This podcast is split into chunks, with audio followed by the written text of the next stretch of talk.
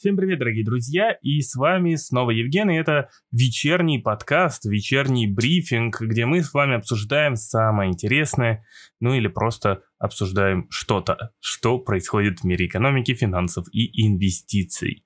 А у меня сегодня не было дневного подкаста, потому что я, ну, просто не успел его записать, так как был очень сильно занят.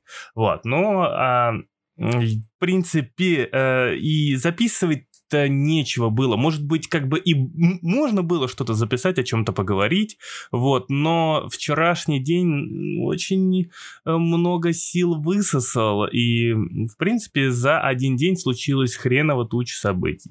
Напоминаю, что вчера у нас была встреча ОПЕК, вчера у нас выступал Паул, и, и вечером, точнее ночью уже, когда я пришел э, с прогулки, то есть я каждый вечер выхожу подышать воздухом, в общем, в выхожу, э, э, выхожу, захожу домой, подхожу к компу, смотрю, о майн год, так сказать.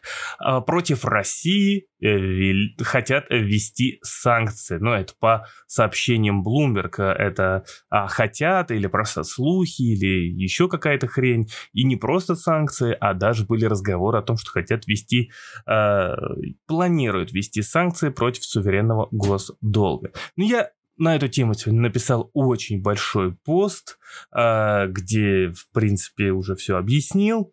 А, но на самом деле знаете ли, я не очень боюсь как раз-таки санкций против госдолга российского. Опять же, как я объяснил в посте, что, ну, на самом деле, не очень большая доля нерезидентов составляет в нашем долге, и поэтому, в принципе, ничего страшного не будет. Это в среднесрочной, краткосрочной перспективе, но, конечно, в долгосрочной перспективе это очень сильно отразится как раз-таки э, на российской экономике. Поэтому, ну, поэтому вот так вот. В общем, переходите обязательно в мой телеграм-канал и Dart Traders, э, если вы еще не, не там, ну, и читайте пост. Если вы там, то наверняка вы пост прочитали.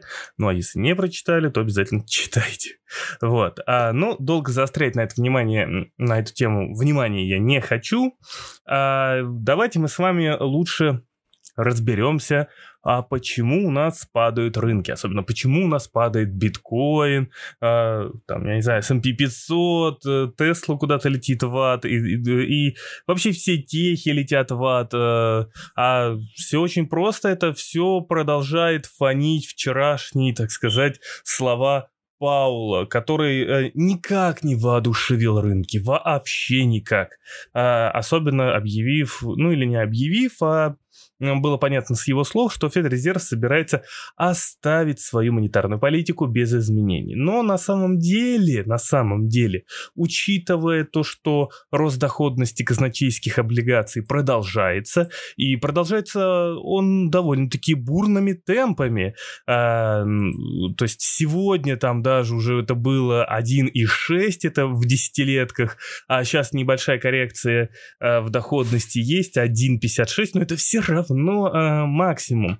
А, сегодня вышли данные по безработицы в Соединенных Штатах, где а, мы увидели, что количество новых рабочих мест добавили в 379 тысяч, а, и безработица 6,2% в Соединенных Штатах. То есть все намного лучше прогнозов, все супер классно и так далее и тому подобное. И, конечно же, а, естественно, вот эти данные, они ударили тоже по рынкам сегодня же, после, э, после вчерашнего, э, не, так сказать, э, не очень убедительной речи Паула, потому что, а, в принципе, а, Паул и все глав, точнее, пред, представители Федрезерва заявляли о том, что основной показатель для изменения монетарной политики будет являться безработица и инфляция. И вот мы как раз с вами видим, инфляционные ожидания растут, инфляция в целом растет, а, и скоро мы увидим то, что она очень сильно растет, а потому что помимо того, что у нас сейчас есть рост цен, а, рост цен связан, который как раз-таки с повышенным спросом, и с низким предложением, а, ну, то есть и в целом экономика восстанавливается. У нас, э, в принципе, будет эффект той самой низкой базы, потому что уже в, у нас наступают времена, когда инфляция очень сильно упала в момент кризиса коронавируса, в момент его начала, в момент объявления той самой пандемии. Э, и мы с вами увидим рост инфляции очень сильный. Более того, сейчас у нас, наконец-таки, э, я просто думал на самом деле, что тенденция тенденция по безработице мы заметим только в следующем месяце. И вчера я даже в вечернем подкасте говорил про это. Но вышли сегодняшние данные, и я просто обалдел. 379 тысяч рабочих мест, и плюс еще пересмотрены прошлые а, э, рабочие места а, в 166 тысяч. В 166 тысяч новых мест, то есть в, в сторону повышения.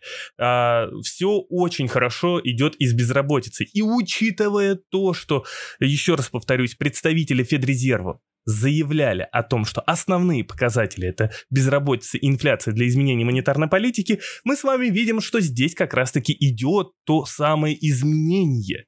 И значит, а, не ждите э, какой-то правды от Федрезерва, а, потому что будет все иначе. Будет так, что Федрезерв возьмет и в один прекрасный момент э, просто объявит, э, точнее, начнет, знаете, вести некую такую уже ястребиную риторику. Что значит истребиная риторика? Истребиная риторика — это противоположная э, мягкой э, политике Центробанка, то есть вот этих денежных выливаний и так далее. Там уже наоборот, истребиная э, риторика — это когда, то есть Федрезерв уже двигается в сторону наоборот, изымание ликвидности или удаление ликвидности, кому как проще. Вот, и это, естественно, начнет сдувать пузыри, образовавшиеся на рынке. А мы знаем с вами, что очень сильно перекуплены техи.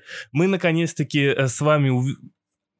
Вот, допустим, даже сейчас, если мы возьмем а, Теслу, то мы видим, что Тесла падает очень-очень-очень э, сильно. Насколько она сегодня уже упала, там в районе 8%, а, когда там, я не знаю, тот же Apple, да, у нас а, упал только на процент.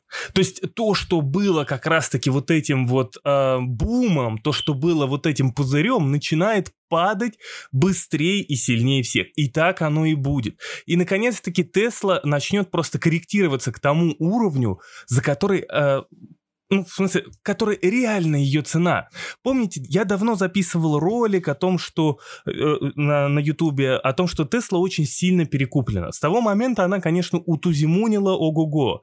Вот, но э, смысл не поменялся. Смысл не поменялся, потому что э, рыночная цена Теслы просто, ну, как бы ее с балансовой ценой вообще никак не сравнить. Э, и это, ну, просто нереально. Или тот же показатель PE. Это, ну, просто нереально, невозможно. То есть, понимаете, там даже активов, ну, то есть балансовая цена, э, там сколько, я забыл, то ли в 32 раза, то ли, не помню, в общем, э, выше, э, чем, э, собственно говоря, цена рыночная. Не помню, ну, в общем, но смысл в том, что это была просто дикая перекуплена. Сейчас, естественно, все начинает идти к своим местам, все начинает вставать на свои места, и поверьте мне, это не медвежий тренд на, на Тесле. Ну как, на график ты, конечно, смотришь и видишь, что, опа, медвежий тренд. Нет, друзья, это новая возможность. Это новая возможность. Просто если Илон Маск сумеет обыграть вот это падение, а, и не, не, не то, что, блин, я не знаю, ну как бы, аля, вот просто, да, там спекулянты покинули Теслу, и все такие, о, пузырь сдулся, да ну его нафиг. Если Илон Маск, наоборот, вот в это самое падение начнет еще больше чего-то выпускать, еще больше чего-то делать и так далее и тому подобное. То есть тогда люди просто поймут, что это на Тесла, на Тесла пришла просто обычная коррекция. Вот, а если мы увидим, что просто Тесла падает, сейчас еще биткоин повалится вниз, и а, тогда все скажут, блин, ё-моё, лучше бы ты эти полтора миллиарда долларов вместо того, чтобы вкладывать в Теслу, ой, в биткоин, а, лучше бы ты, ну, для тех, кто не знает, Илон Маск вложил полтора миллиарда долларов в Теслу, ну, или компания Тесла вложила в Теслу, в биткоин. А, компания Тесла вложила полтора миллиарда долларов в биткоин. И понимаете, вот если сейчас вот падает Тесла и сейчас еще сильнее начнет падать биткоин, ну, это просто, конечно, вызовет э, шквал критики в адрес Илона Маска и шквал критики в адрес компании Тесла. Поэтому сейчас Илону Маску надо как-то выкрутиться и что-то действительно чем-то нас всех удивить. Хотя, в принципе, он и так, по идее, нас удивляет своими ракетами и так далее, но то, что он творил в Тесла э, и в криптовалютах, никак э, иначе, чем спекуляции и манипуляции назвать нельзя. Вот. Ну, конечно же, вот э, если биткоин повалится вниз, э, то это будет очень больно для Илона Маска и очень больно для репутации Теслы. Но все же я вам говорю, что это возможность. То, что сейчас происходит с Теслой, это возможность, которая э, предоставится нам. Докуда будет э, падать Тесла еще, э, сейчас пока сложно сказать. Э, я позже, может быть, сделаю еще раз, да, там свой анализ и еще раз скажу, где, что, как и куда, вот, но пока, пока не могу сказать, но я вот думаю, что все же очень-очень-очень хорошенько Тесла еще просядет, и это только начало пути, особенно когда будет снижение ставок, то там, ну, до 200 долларов это вот спокойненько будет, э, спокойненько будет идти э, Тесла. Вот. А в целом, конечно же, то, что сейчас э, экономика Соединенных Штатов растет, а то, что все это дело развивается, что инфляция растет, это все очень хорошо и, ну, и естественно будет а, как это правильно сказать, там, ну, в общем, при развитии экономики все-таки уже не будет вот таких вот надуваний пузырей, потому что все-таки мы с вами прекрасно понимаем, что печатный станок очень сильно помогал фондовому рынку, и сейчас уже вот как бы печатный станок перестанет работать. И, естественно, рисковые активы начнут падать, но это не значит то, что будет падать весь фондовый рынок. Это значит то, что просто подсдуются некие пузыри, и, но циклические активы, циклические активы, там, нефтянка, я не знаю, туристическая отрасль, luxury сегмент, а, как, там, я не, не знаю, ресторанный бизнес, и, и магазинный, и так далее, и тому подобное, все это продолжит свой рост. А, то есть я не думаю, что это э, сырье вообще, все, что связано с сырьем, все, что связано с производством чего-либо, э, тут как бы, опять же, как мне кажется, это не рекомендация, и вообще здесь ничего не рекомендация, э, это просто чисто только мое мнение. Э, так вот, мне кажется, что все это будет очень-очень-очень хорошо расти в цене и, ну, по крайней мере, держаться, а вот, ну, перекуплены какие-то активы, естественно, как я уже сообщил, пойдут вниз. Сейчас вот выступает э, Кашкари, это представитель ФРС, э, вот прямо сейчас он я смотрю за текстовой трансляцией и вижу, что а, он заявляет, что истинный уровень безработицы в США составляет 9,5%. Смотрите, Здесь очень интересно получается, потому что ранее э, представители Федрезерва сообщали, что истинный уровень э, безработицы составляет 10%. Сейчас уже, видите, у них 9,5%, что очень-очень-очень примечательно, опять же. Далее сейчас прям Кашкари вот в текстовой трансляции говорит, что он надеется, что мы сможем добиться большого прогресса в этом году в отношении рабочих мест, которые будут зависеть от вакцин и вирусов. А, было бы здорово э, вернуться к полной занятости к 2023 году. На самом деле а, Сегодня как раз-таки в чат скидывали э, фотографию, типа, ой, фотографию, картинку, где показывали, что типа при Трампе потеря, потеряли 9,5 рабочих мест, а при Байдене якобы типа наоборот приобретут 10 э, миллионов рабочих мест. Э, здесь вот это да, это игра в статистику, это очень интересная статистика, потому что все-таки Трамп э, был у нас в эпоху пандемии, но до пандемии при Трампе была самая низкая безработица э, за всю историю Соединенных Штатов. Тоже там там есть нек, э, некие спорные моменты, как добивалось, э, как Соединенные Штаты добивались этой самой низкой безработицы, но в целом да. Вот, а потом, да, случилась пандемия, и Трамп потерял 9,5 миллионов рабочих мест, и именно, да, это Трамп потерял 9,5 миллионов рабочих мест, потому что правительство Трампа могло реагировать на вирус иначе, и, возможно, могло сохранить как-то как раз-таки э, эти рабочие места и чтобы Соединенные Штаты не были на первом месте по смертности и по количеству заболевших.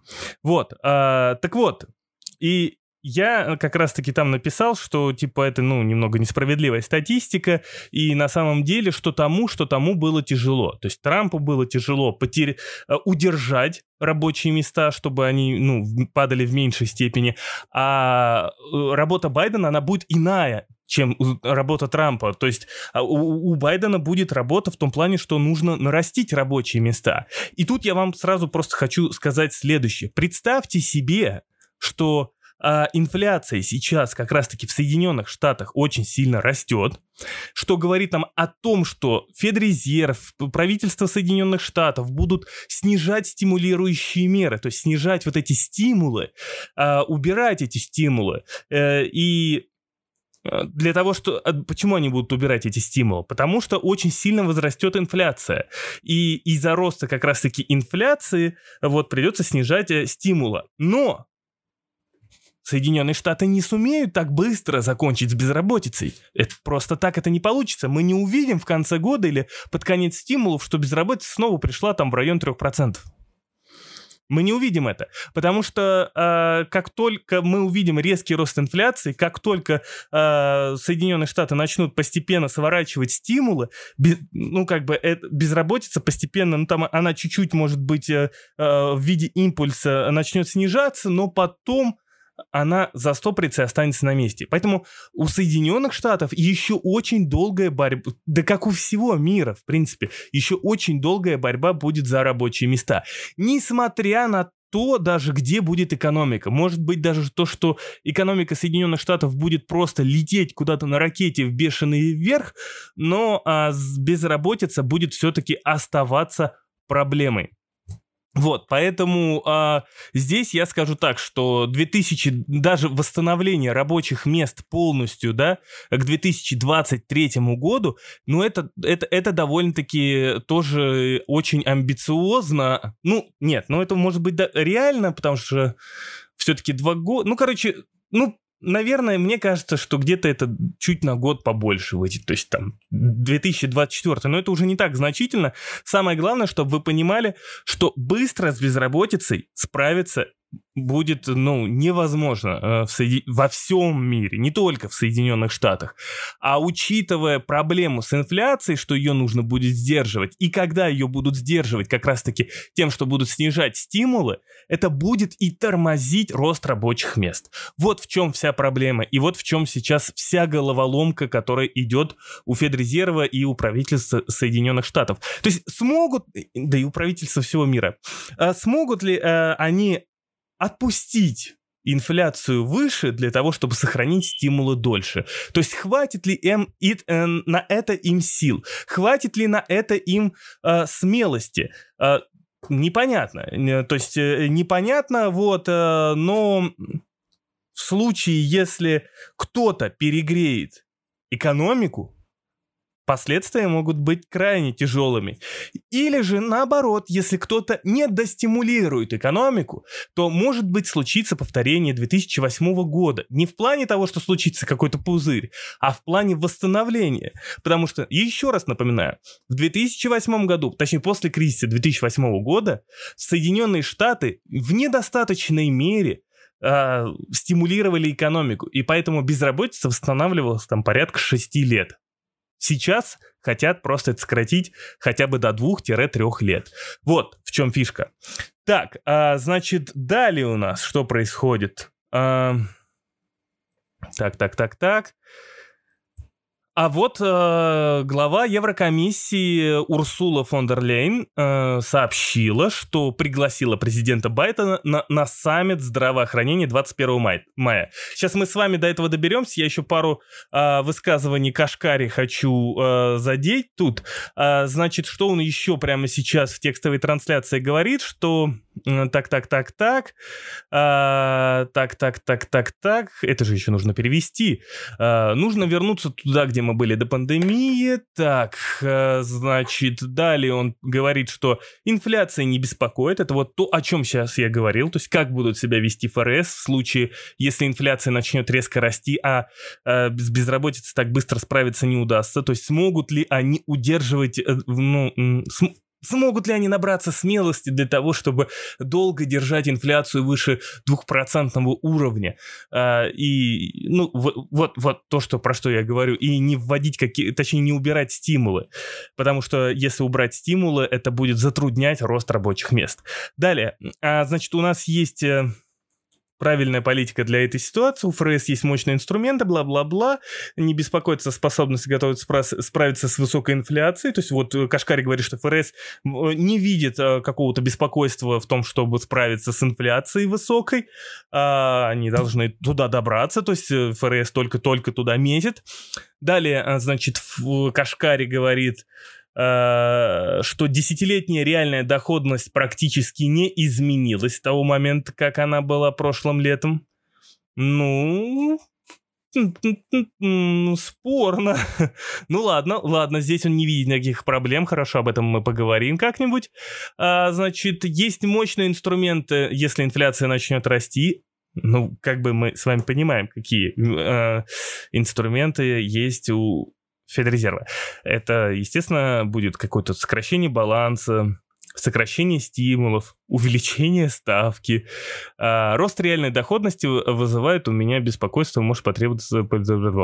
Вот, а, значит, далее, что у нас тут есть еще интересного? Так, я хотел с вами... Ну, в общем, а, про Федрезерв и про всю вот эту тему, я думаю, вы поняли прекрасно, что а, нужно следить за тем, за тем, что сейчас будет говорить э, в целом Федрезерв. Потому что я вообще ожидаю, что э, все-таки ФРС должны начать действовать уже в марте, потому что э, за март данные по инфляции, данные по безработице будут в апреле намного-намного-намного выше.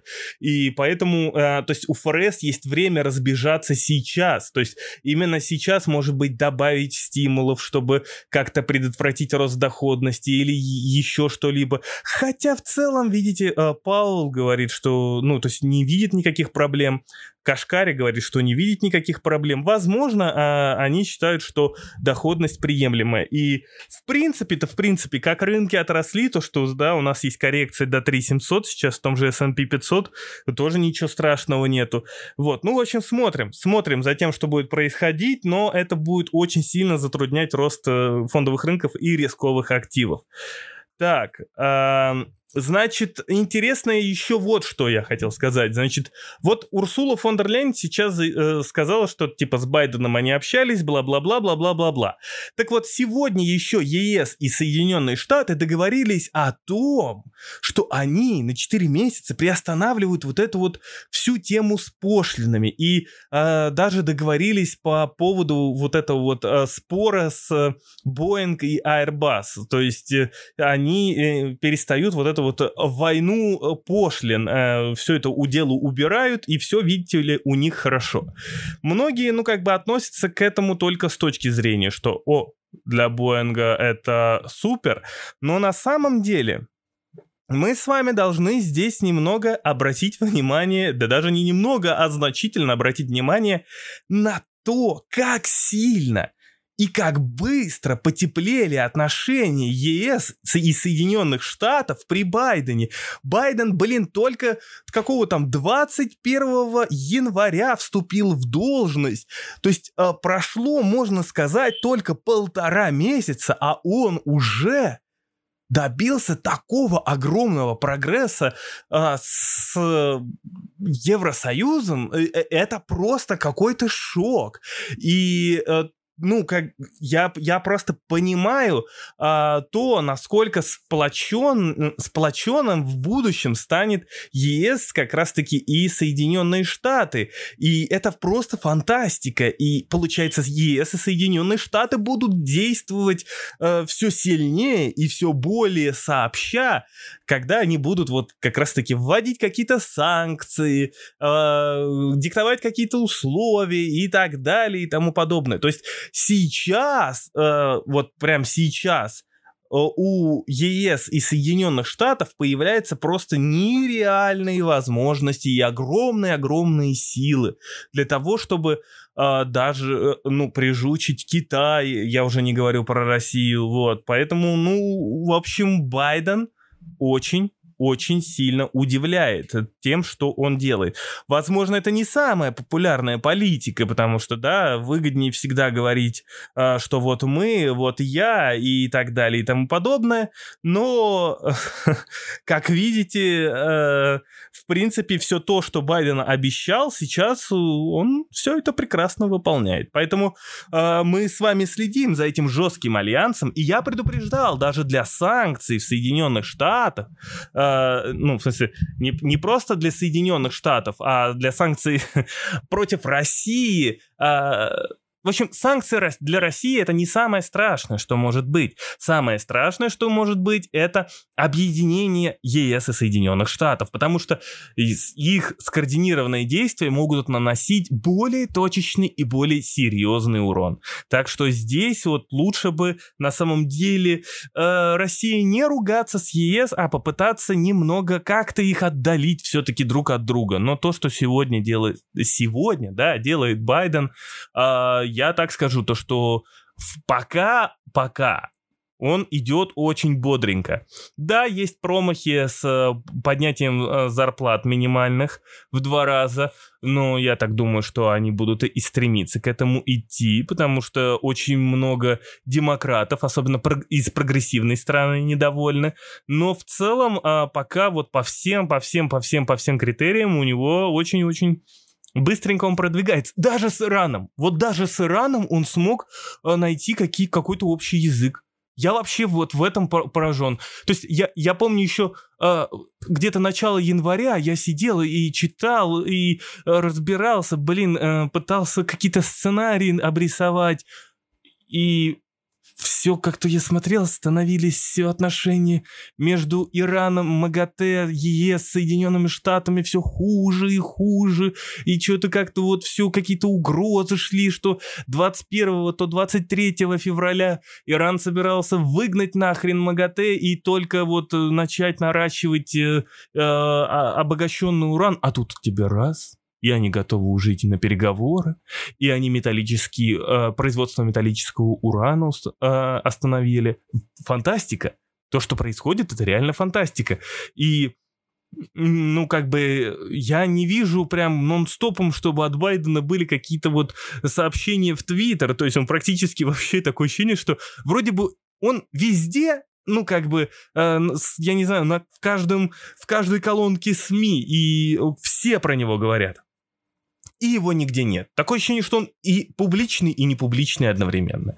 Вот, ну, в общем, фантастика, то, что творит Байден. Э, блин, ну, в общем, э, то, что, да, э, Соединенные Штаты на, начинают постепенно восстанавливать свое влияние и начинают постепенно восстанавливать ту свою былую мощь. И э, я так понимаю, вот я, я вот так понимаю, что, скорее всего, в скором времени мы не увидим с вами э, продолжение конфликта между Китаем и Соединенными Штатами.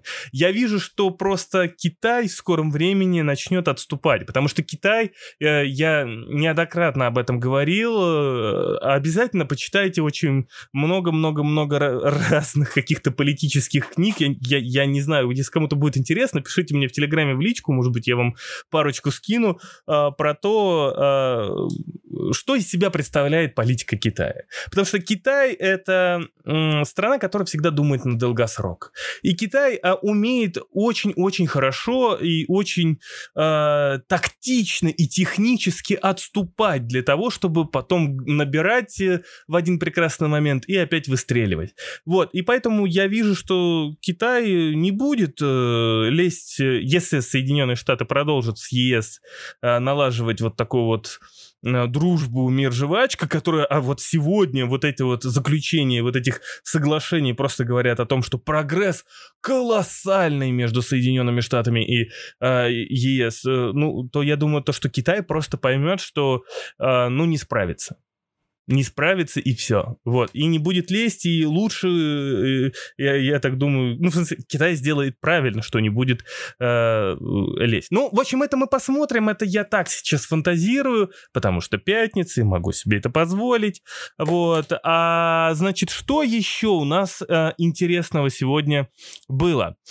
А, еще у нас сегодня из интересного это то, что вышли данные по инфляции в России.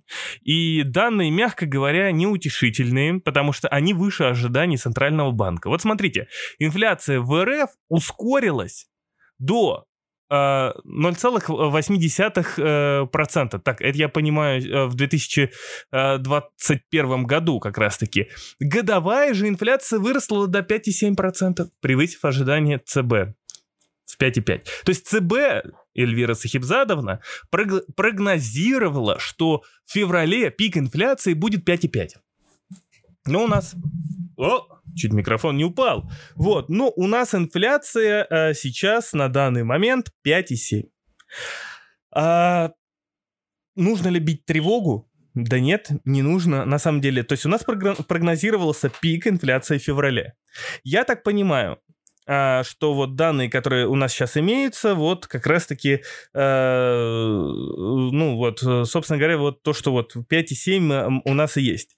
Сейчас нужно будет смотреть уже данные за март. То есть, что будет происходить в марте. То есть, если инфляция продолжит оставаться на этом же уровне или, на, или даже расти, то, естественно, Центробанку будет некуда деваться, как только применять какие-то меры. Меры, опять же, это ужесточение монетарной политики, что приведет, естественно, естественно, экономику в больший упадок и, и, и ступор. Э, ну, не то, что в упадок, это громко сказано, но, по крайней мере, а, это навредит скорости восстановления экономики. Вот. А, но инфляцию все равно нужно останавливать, потому что она как бы не просто так растет. Вот. Но учитывая то, что в Соединенных Штатах растет инфляция, учитывая то, что цены на нефть у нас растут, учитывая, что рубль, по идее, должен а, все-таки оставаться в каких-то пределах нормы. То есть э, норма это вот где-то, я считаю, что на этих уровнях он и должен оста- э, оставаться и, возможно, даже укрепляться, то инфляция действительно, по сути, должна снижаться. Но я говорю, что нужно смотреть по динамике. То есть если в марте будет продолжать расти инфляция, то, естественно, ЦБ нужно вмешиваться. На заседании, которое у нас состоится 19 марта, по-моему, оно, оно, у нас же 19 да, состоится? Да, 19 марта вроде бы. Так вот, э, я думаю, что Пока вот все идет к тому, что ЦБ оставит ставку без изменений. Но если санкции, о которых все говорят и которыми, э, которыми все грозят России, будут вводиться или будут э, э, создавать дисбаланс на финансовом рынке, то я все же думаю, что э, тогда ЦБ вмешается уже и 19 марта. Вот, поэтому, э, ну, вот пока что-то мне сложно, э, ну, вот тяжело сказать, что э, именно 19 марта начнут ужесточать ставку, вот, а, но, ну, конечно же, да, инфляция намного выше таргета в 4%. То есть у нас уже практически 2% выше таргета, то есть пополам. Вот, и здесь все же, конечно, мы видим, что э, и понимаем прекрасно то, что э, ЦБ хочет держать ставку внизу для того, чтобы, ну, э, экономическая активность э, продолжалась, экономическая активность как-то ускорялась, и экономическая экономическая активность как-то шла вперед, вот, но э, рост инфляции есть рост инфляции, то есть на него нужно как-то влиять. Как на него будет влиять э, ЦБ, я не знаю, но просто пора бы уже на самом деле э, Минфину и ЦБ действовать сообща, и хотя бы, э, я пророссийский, вот, и, и, и хотя бы э, как-то своей риторикой попытаться задавить инфляцию. Но ведь они же не пытаются даже, они же даже не делают ничего. Они, э, ну, как бы, вот выпустили данные по инфляции и все. Ну, то есть, если вы хотите остановить инфляцию и оставлять мягкую политику, ну, воздействуйте вы, блин, риторикой-то на эту инфляцию. Выходите и говорите о том, что, скорее всего, мы там э, планируем, что вот э, через какое-то время, ну, не, си, не сейчас, то есть, э, ну, чтобы банки не начали закладывать повышение ставки, ну, в общем, пытаться какими-то инфляционными... То есть, в принципе, инструментов полно для того, чтобы э, и держать э, ставку э, ну, на низком уровне, и чтобы э, воздействовать на инфляционные ожидания как раз-таки э, путем давления вниз но а, как-то я не вижу, чтобы наш ЦБ и Минфин использовал хоть какие-то меры. То есть они просто сидят, молчат и наблюдают за тем, как растет та самая инфляция. Хотя, по идее, они могли бы оставля... А, оставить эту ставку без изменений еще подольше. Но вот, понимаете, вот все становится очень неоднозначно. Все становится очень неоднозначно с российской экономикой. И понимаете, не то, чтобы рубль-то куда-то упадет очень сильно, а именно то, что в долгосрочной перспективе э, экономика не будет восстанавливаться более быстрыми темпами, если бы мы могли сохранить э, хотя бы там ставку и, и, или какие-то стимулы э, вводить, так сказать, в экономику. Но ничего этого не происходит, и поэтому, конечно же, это э, будет в будущем очень сильно отража, э, э отразиться, то есть с временным лагом это очень сильно отразится на экономике России. То есть экономика России в будущем будет не, не недополучать средств, а когда экономика России не недополучает средств, э, ну, у нас любят пользоваться некой такой схемой, по моим наблюдениям личным, а, когда просто девальвируют рубль и за счет девальвированного рубля а, потом увеличивают себе бюджетные доходы.